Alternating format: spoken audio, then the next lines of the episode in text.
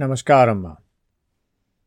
ગયા અધ્યાયમાં આપણે ગોકુલમાં ભગવાનના જન્મ મહોત્સવની વાત કરી છે નંદ બાવા આનંદ વિભોર થઈ ગયા છે. એમણે બધાને ખૂબ બધું દાન આપ્યું છે.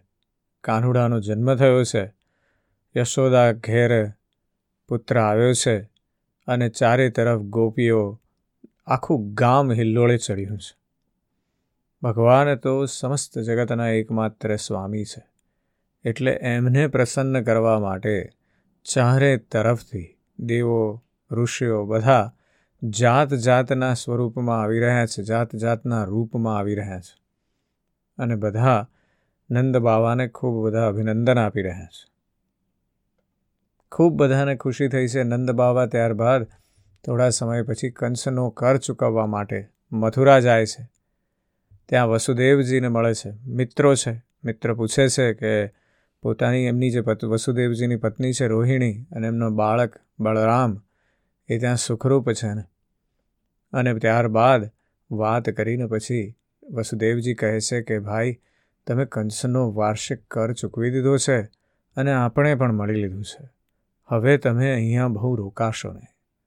કારણ કે ગોકુળમાં પણ ખૂબ બધા ઉત્પાત થઈ રહ્યા છે. એટલે તમે જલ્દીથી ત્યાં પહોંચી જાઓ. શ્રી સુખદેવજી કહે છે, પરીક્ષિત નંદ બાવા જ્યારે મથુરાથી નીકળ્યા, ત્યારે રસ્તામાં વિચાર કરવા લાગ્યા કે વસુદેવજીનું વચન ખોટું હોઈ શકે નહીં. તેથી તેમના મનમાં ઉત્પાત થવાની આશંકા થઈ ગઈ. ત્યારે ભગવાન જ રક્ષા કરશે એવો મનમાં નિશ્ચય કરીને તેઓ મનથી જ શ્રીહરિને શરણે ગયા. આજના અધ્યાયમાં આપણે પૂતનાના ઉદ્ધારની વાત કરવાની છે. એટલે શ્રી સુખદેવજી કહે છે કે પૂતના નામની એક અત્યંત ક્રૂર રાક્ષસી હતી. તેનું એક જ કામ હતું, બાળકોને મારી નાખવા. કંસની આજ્ઞાથી તે નગર, ગામ અને આહિરોની વસ્તીઓમાં બાળકોને મારવા માટે ફર્યા કરતી હતી. જ્યાં લોકો પોતાના દરરોજના કામોમાં રાક્ષસોના ભયને ભગાવનારા ભક્તવત્સલ ભગવાનના નામ, ગુણ અને લીલાઓનું શ્રવણ, કીર્તન અને સ્મરણ કરતા નથી. ત્યાં જ આવી આસુરી માયાનું બળ ચાલે છે. આકાશ માર્ગે વિચરનારી અને પોતાની ઈચ્છા અનુસાર રૂપ ધારણ કરનારી તે પૂતનાએ નંદ બાવાના ગોકુળ પાસે આવીને માયાથી સુંદર સ્ત્રીનું રૂપ બનાવીને ગોકુળમાં પ્રવેશ કર્યો. તેની વેણીમાં મોગરાના પુષ્પ ગૂંથેલા હતા. સુંદર વસ્ત્રો પહેરેલા હતા. જ્યારે તેના કુંડળો હાલતા હતા, ત્યારે તેના ચળકાટથી મુખ તરફ ઝૂલતી કેશની લટો બહુ શોભાયમાન લાગતી હતી. તેના નિતંબ અને પયોધર ઉપસેલા હતા અને કમર પાતળી હતી. આ પ્રમાણે બની ઠનીને મન મોહક રૂપ લઈને તે આવી. તે પોતાના સ્મિત હાસ્ય અને કટાક્ષપૂર્ણ અવલોકનથી વ્રજવાસીઓના મનને હરી લેતી હતી. તે રૂપવતી રમણીને ગોપીઓએ જોઈ, ત્યારે ગોપીઓને લાગ્યું કે હાથમાં કમળનું ફૂલ લઈને જાણે પોતાના પતિના દર્શન કરવા સાક્ષાત લક્ષ્મીજી આવતા હોય. પૂતના બાળકો માટે ગ્રહ જેવી હતી. તે આમ તેમ બાળકોને શોધતી શોધતી અનાયાસે જ નંદ બાવાના ઘરમાં ઘૂસી ગઈ. ત્યાં તેણે જોયું કે બાળક શ્રીકૃષ્ણ સૈયા પર સૂતેલા છે. પરીક્ષિત ભગવાન શ્રીકૃષ્ણ દુષ્ટોના કાળ છે. પરંતુ જેમ અગ્નિ ભસ્મથી ઢંકાયેલો હોય, તેમ ભગવાને પોતાના પ્રચંડ તેજને છુપાવી રાખ્યું હતું. ભગવાન શ્રી કૃષ્ણ ચર, અચર બધા પ્રાણીઓના આત્મા છે. તેથી તેમણે તે જ ક્ષણે જાણી લીધું કે આ બાળકોને મારી નાખનારી પૂતના ગ્રહ છે અને તેમણે પોતાના નેત્રો બંધ કરી લીધા. શ્રીકૃષ્ણએ આ જે નેત્રો બંધ કરી લીધા, એની પર ખૂબ બધી મીમાંસા થઈ છે. ખૂબ બધી વિચારાત્મકતા છે. કે એમણે કેમ બંધ કરી લીધા પોતાના નેત્રો પૂતનાને જોઈને? કે એ ભય દેખાડતું હતું? કે એ કોઈ બીજા પ્રકારની લાગણી હતી? અને એના માટે જે ટીકાકારો છે, જે આખ્યાયનકારો છે, એમણે ખૂબ બધી કલ્પનાઓ કરી છે. વલ્લભાચાર્યજી એવું કહે છે કે અવિદ્યા જ પૂતના છે. એટલે ભગવાન શ્રી કૃષ્ણએ વિચાર્યું કે મારી દ્રષ્ટિની સામે અવિદ્યા ટકી શકતી નથી. પછી લીલા કઈ રીતે થશે? અને એટલા માટે એમણે આંખો બંધ કરી લીધી.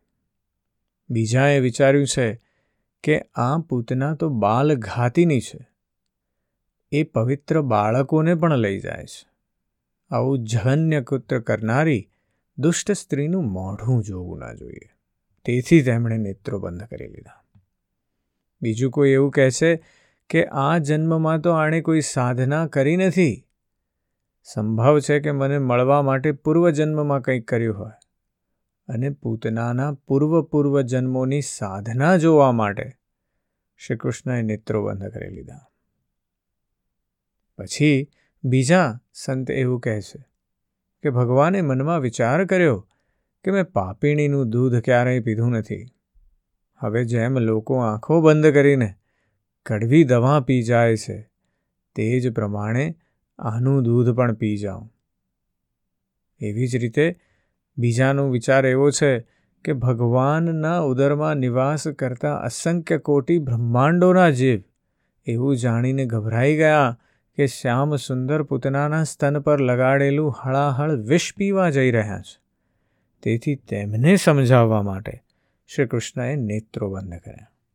બીજા અનેક વિચારો છે કે શ્રી કૃષ્ણએ આંખ બંધ કરીને વિચાર્યું કે આ છઠ્ઠીના દિવસે વિષ પીવાનો વારો આવી ગયો છે એટલે એમણે ભગવાન શંકરનું ધ્યાન કરવા માટે કે એમને કહેવા માટે કે તમે ભાઈ વિષપાન કરી લો, કારણ કે વિષપાન કરવાનો તમને અભ્યાસ છે, એટલા માટે નેત્રો બંધ કરી લીધા છે.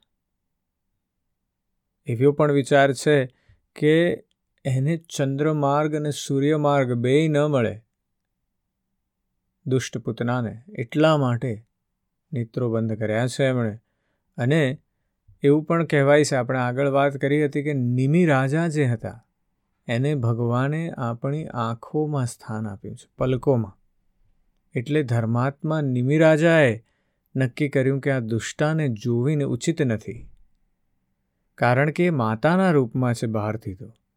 પણ હૃદયમાં તો અત્યંત ક્રૂરતા ભરેલી છે અને આવી સ્ત્રીનું મુખ જોવું એ યોગ્ય નથી.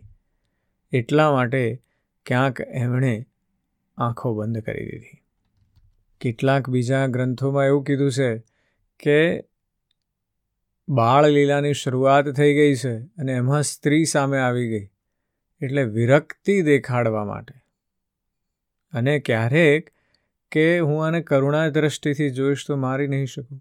ઉગ્ર દ્રષ્ટિથી જોઈશ તો એ ભસ્મ થઈ જશે.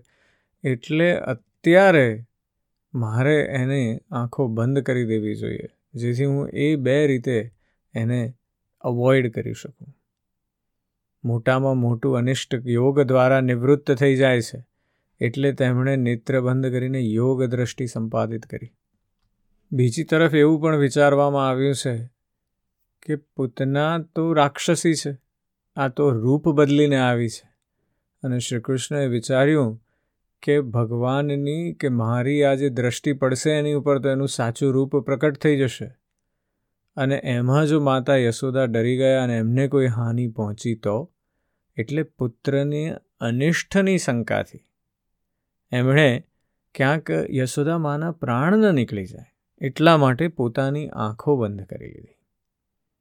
અને યાદ આપણે એ રાખવાનું છે, અસુર રાક્ષસો પણ ભલે દંડને પાત્ર હોય, પણ ભગવાનના જ સંતાન છે. અને એટલા માટે ભગવાનને દુઃખ થઈ રહ્યું છે કે, અરે, હવે હું આ શું કરવા જઈ રહ્યો છું? કે મારે આ કરવું તો પડશે જ, પણ આ ક્યાં કરું હું? એટલા માટે ભગવાને આંખો બંધ કરી લીધી છે. આવા જાત જાતના વિચારો છે કે ભગવાને પૂતનાને જોઈને આંખો કેમ બંધ કરી છે?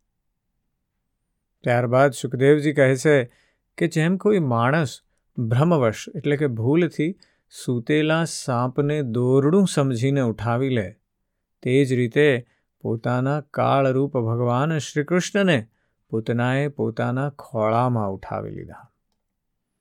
મખમલની મ્યાનમાં છુપાવેલી ધારદાર તલવાર જેવું પૂતનાનું હૃદય તો બહુ જ દુષ્ટ હતું.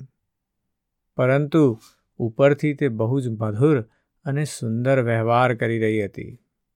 જોવામાં તે એક સંસ્કારી સ્ત્રી જેવી દેખાતી હતી. તેથી રોહિણી અને યશોદાજી તેને ઘરની અંદર આવેલી જોઈને પણ તેની સુંદરતાથી અંજાઈ ગયા. તેથી તેને અટકાવી નહીં. ચૂપચાપ ઊભા ઊભા જોઈ રહ્યા.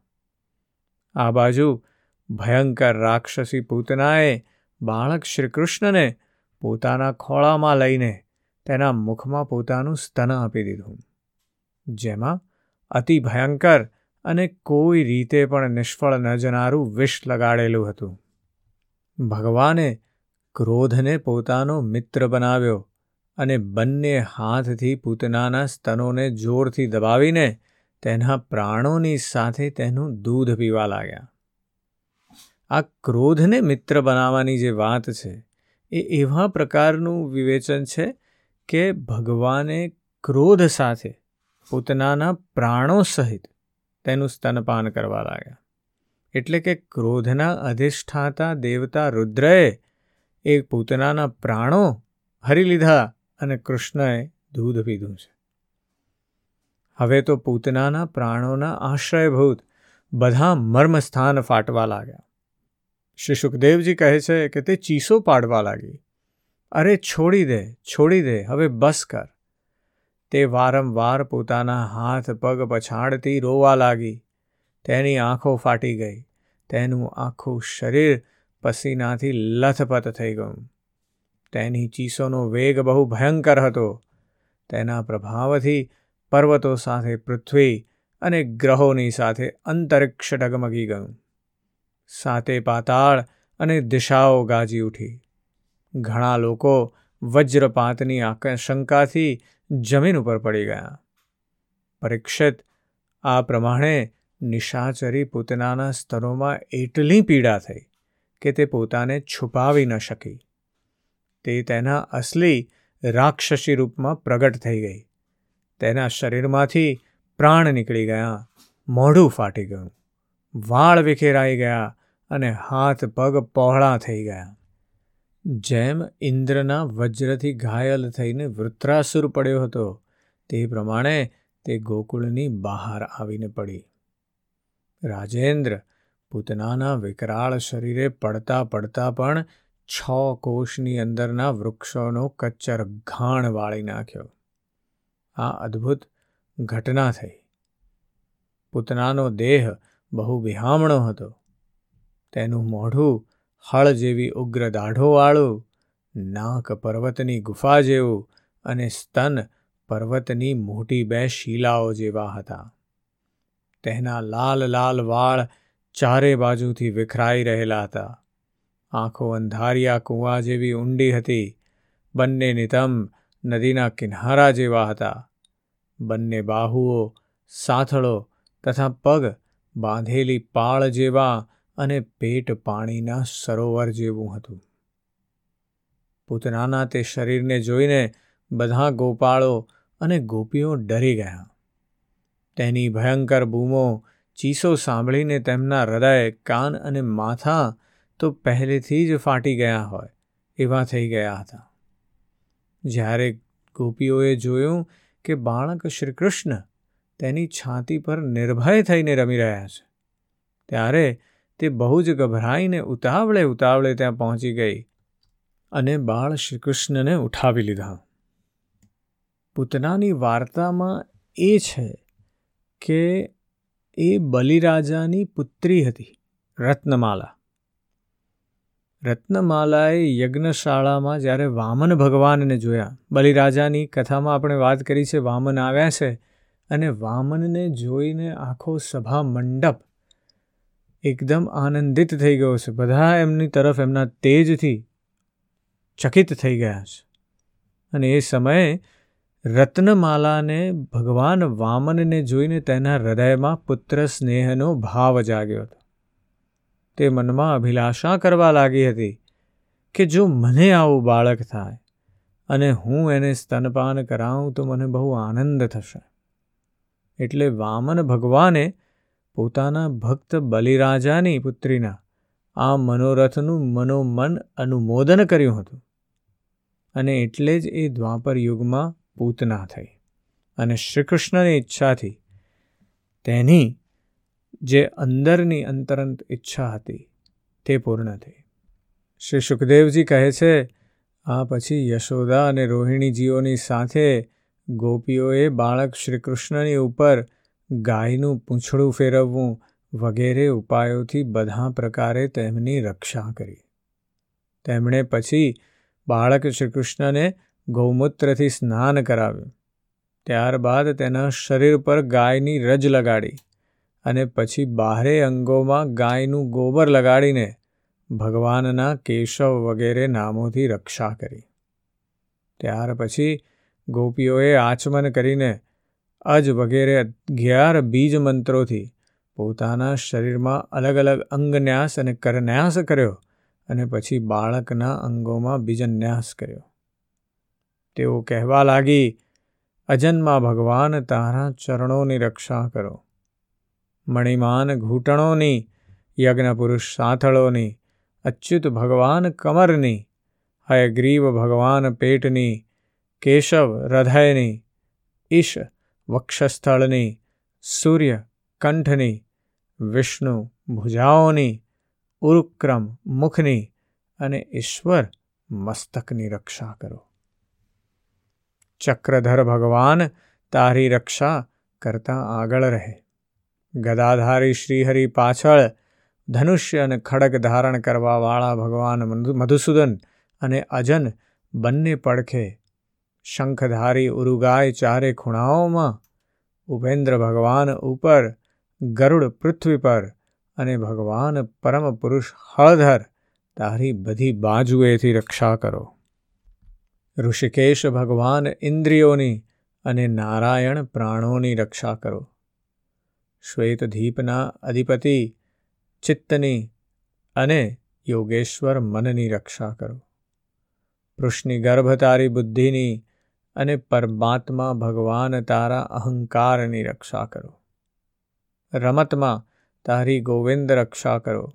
સૂતી વખતે માધવ રક્ષા કરો. ચાલતી વખતે ભગવાન વૈકુંઠ અને બેસતી વખતે ભગવાન શ્રીપતિ તારી રક્ષા કરો. ભોજન સમયે સમસ્ત ગ્રહોને ભયભીત કરવાવાળા યજ્ઞ ભોગતા ભગવાન, તારી રક્ષા કરો.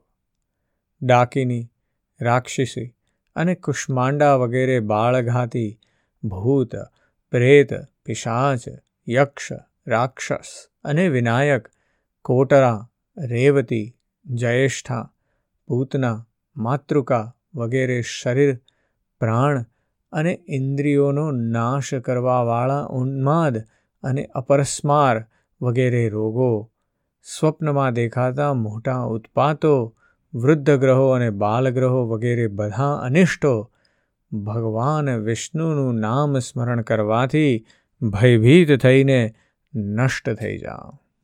નામ સ્મરણની આ બહુ જ અદ્ભુત સ્તુતિ વ્યાસજી અહીંયા કરી છે. શ્રીકૃષ્ણને પોતે જ પોતાના રૂપને નામ સ્મરણથી જાણે રક્ષણ મળશે એ પ્રકારની યાચના કરી છે.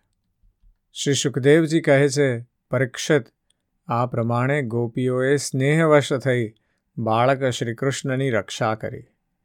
માતા યશોદાએ લાલજીને સ્તનપાન કરાવ્યું અને પછી પારણામાં સુવાડી દીધા. આ જ વખતે નંદ બાબા અને તેમના સાથી ગોપજનો મથુરાથી ગોકુળ પહોંચ્યા. જ્યારે તેમણે પૂતનાનું ભયંકર શરીર જોયું, ત્યારે તેઓ આશ્ચર્યચકિત થઈ ગયા. તેઓ કહેવા લાગ્યા, આ તો ઘણા આશ્ચર્યની વાત છે. ખરેખર, વસુદેવના રૂપમાં કોઈ ઋષિએ જ જન્મ લીધો છે. અથવા સંભવ છે, વસુદેવજી પૂર્વજન્મમાં કોઈ યોગેશ્વર રહ્યા હોય. કેમ કે તેમણે જેવું કહ્યું હતું. તેવો જ ઉત્પાત અહીં જોવામાં આવી રહ્યો છે. ત્યાં સુધી વ્રજવાસીઓએ પૂતનાના શરીરને કુહાડાઓથી કાપીને, તેના ટુકડા કરીને ગોકુળથી દૂર લઈ જઈને તેની ચિતા પર મૂકી બાળી નાખ્યું. જ્યાં સુધી તેનું શરીર બળતું રહ્યું, ત્યાં સુધી તેમાંથી અગરુના જેવો સુગંધી ધુમાડો નીકળતો હતો અને કેમ ન નીકળે. ભગવાને એનું સ્તનપાન કર્યું હતું જેથી તેના બધા પાપો તુરંત નષ્ટ થઈ ગયા હતા. પૂતના એક રાક્ષસી હતી. લોકોના બાળકોને મારી નાખવા અને તેમનું લોહી પી જવું એ જ તેનું કામ હતું. ભગવાનને પણ મારી નાખવાના ઈરાદાથી જ તેણે સ્તનપાન કરાવ્યું હતું. તેમ છતાં તેને તે પરમગતિ પ્રાપ્ત થઈ, જે સત્પુરુષોને મળે છે. આ ભગવાનની કેવી કરુણા છે. આવી સ્થિતિમાં જે અનુરાગપૂર્વક પોતાની પ્રિયમાં પ્રિય વસ્તુ અને તેને પ્રિય લાગનારી વસ્તુ સમર્પિત કરે છે. તેમને સદગતિ મળે તો એના વિશે તો કહેવું જ શું? ભગવાનના ચરણકમળની વંદના સર્વના વંદનીય બ્રહ્માજી અને શંકર વગેરે દેવતાઓ પણ કરે છે. તેઓ ભક્તોના હૃદયનું ધન છે. તે જ ચરણોથી ભગવાને પૂતનાના શરીરને દબાવીને તેનું સ્તનપાન કર્યું હતું. માન્યું કે રાક્ષસી હતી, પરંતુ તેને ઉત્તમમાં ઉત્તમ ગતિ જે માતાને મળવી જોઈએ તે પ્રાપ્ત થઈ. પછી જેમના સ્તનનું દૂધ ભગવાને બહુ પ્રેમથી પીધું, તે ગાયો અને માતાઓની તો વાત જ શી કરવી અહીં ગાયો અને માતાઓ એવો શબ્દ બહુવચનમાં એટલા માટે વાપરવામાં આવે છે કે એમાં પણ એક નાનકડી કથા છે. જ્યારે બ્રહ્માજી ગોપ બાળકોને વાછરડાઓને હરી ગયા, ત્યારે ભગવાને પોતે જ વાછરડા અને ગોપ બાળકોનું રૂપ લીધું. અને તે સમયે પોતાના વિભિન્ન રૂપોથી તેમણે પોતાના સાથી અનેક ગોપ બાળકો અને વાછરડાઓની માતાઓનું સ્તનપાન કર્યું. તેથી અહીં બહુવચનમાં એવું કહેવામાં આવ્યું છે કે ભગવાને એ ગાયો અને માતાઓનું દૂધ પીધું છે, તો એમના ઉદ્ધારની તો વાત જ શી કરવી? પરીક્ષિત, દેવકી નંદન ભગવાન મોક્ષ આદિ સર્વ પરમાર્થને આપવાવાળા છે. તેમણે વજ્રની ગોપીઓ અને ગાયોનું તે દૂધ, જે ભગવાન પ્રત્યે પુત્રભાવ હોવાથી, વાત્સલ્ય સ્નેહની અધિકતાને લીધે સ્વયં સ્ત્રવતું રહેતું હતું. પેટ ભરીને પીધું છે. રાજન, તે ગાયો અને ગોપીઓ, જે નિત્ય નિરંતર ભગવાન શ્રીકૃષ્ણને પોતાના પુત્રના રૂપમાં જોતી હોય, પછી તે જન્મ મૃત્યુરૂપ સંસારના ચક્રાવામાં પડી જ શકતી નથી. કારણ કે, આ સંસાર તો અજ્ઞાનને કારણે જ રહે છે. નંદ બાવાની સાથે આવેલા વ્રજવાસીઓના નાકમાં જ્યારે ચિતાના ધુમાડાની સુગંધ ગઈ, ત્યારે આ શેની સુગંધ છે? ક્યાંથી આવી સરસ સુગંધ આવી રહી છે? એમ કહેતા તેઓ વ્રજમાં પહોંચ્યા. ત્યાં ગોપજનોએ તેમને પૂતના આવી, ત્યારથી તે મરી ગઈ ત્યાં સુધીની સઘળી વાત કહી. તેઓ પૂતનાનું મૃત્યુ અને શ્રીકૃષ્ણનું કુશળતાપૂર્વક બચી જવું વગેરે વાત સાંભળીને ખૂબ વિસ્મિત થઈ ગયા. પરીક્ષિત ઉદાર શિરોમણી નંદ બાવાએ મૃત્યુના મુખમાંથી બચી ગયેલા પોતાના લાલને ઉઠાવીને વારંવાર તેનું મસ્તક સૂંઘીને આનંદ પ્રાપ્ત કર્યો. આ પૂતના મોક્ષ ભગવાન શ્રીકૃષ્ણની અદ્ભુત બાળ લીલા છે, જે મનુષ્ય શ્રદ્ધા સાથે આનું શ્રવણ કરે છે. તેને ભગવાન શ્રીકૃષ્ણ પ્રત્યે પ્રેમ થાય છે. આજે આ પૂતનાના ઉદ્ધારની વાત પર જરૂરથી ચિંતન કરજો. આજે બસ આટલું જ. જય શ્રી કૃષ્ણ.